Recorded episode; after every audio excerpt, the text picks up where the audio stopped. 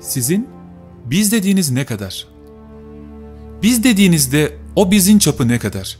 Tuttuğunuz futbol takımı mı? Aileniz mi? Şirketiniz mi? Siz ve sevgiliniz mi? Siz ve arkadaşlarınız mı?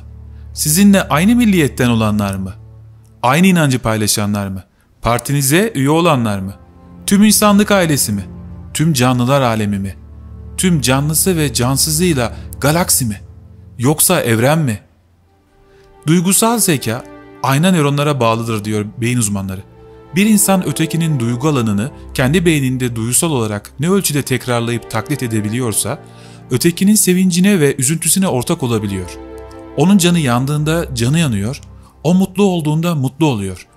İnsanlık tarihinin baş köşelerinde saygıyla anılan insanların en büyük özellikleri de bu. Tüm toplumun duygu akışındaki sorunlu bir duygu ya da ihtiyaç alanını çözebilmek için kendi duygu alanlarında güçlü bir sorumluluk yaşayan insanlar. Bir başkasıyla ilgilenen, onun daha iyi yaşaması için ülküsü olan insanlar. Bazen şöyle, bazen böyle işlere imza atmışlar. Ama ilk yaptıkları bir biz tarif etmek olmuş.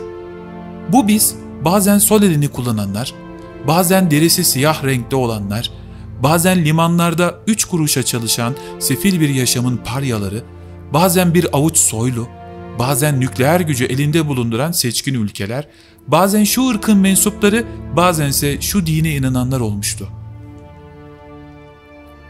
Ne zaman biz oluşsa, onun dışında kalan herkes, isteseler de istemeseler de ötekiler olmuş.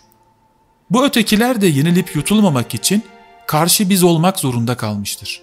Böylece savaşlar çıkmış, böylece ölümler, kan ve gözyaşı olmuş ve biz olup ötekini yok etmek yüceltilmiştir. Bir dünya görüşünün büyüklüğü, kalıcılığı, sevgi esası üzerine kuruludur. İçinde sevgi barındıran hayat görüşlerinin bizi çok geniştir.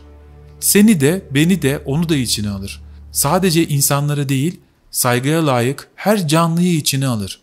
Bu sevginin temel dayanığı bazen Tanrı'ya olan inanç ve onun varlıklarına saygıdan, bazen güçlü bir hümanizm duygusundan, bazen uygarlık düşüncesinden, bazense başka türlüsünü yapmak ekosistemi kalıcı şekilde çökerteceğinden oluşur.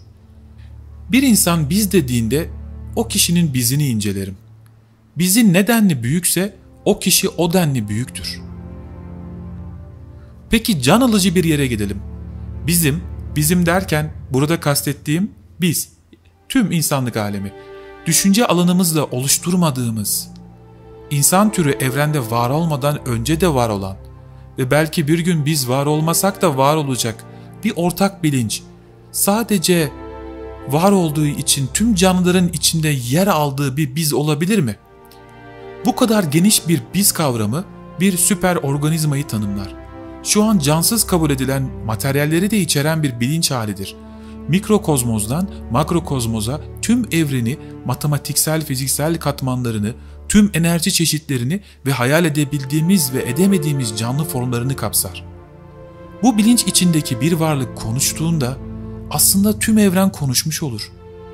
Bir eylem yaptığında tüm evren yapmış olur.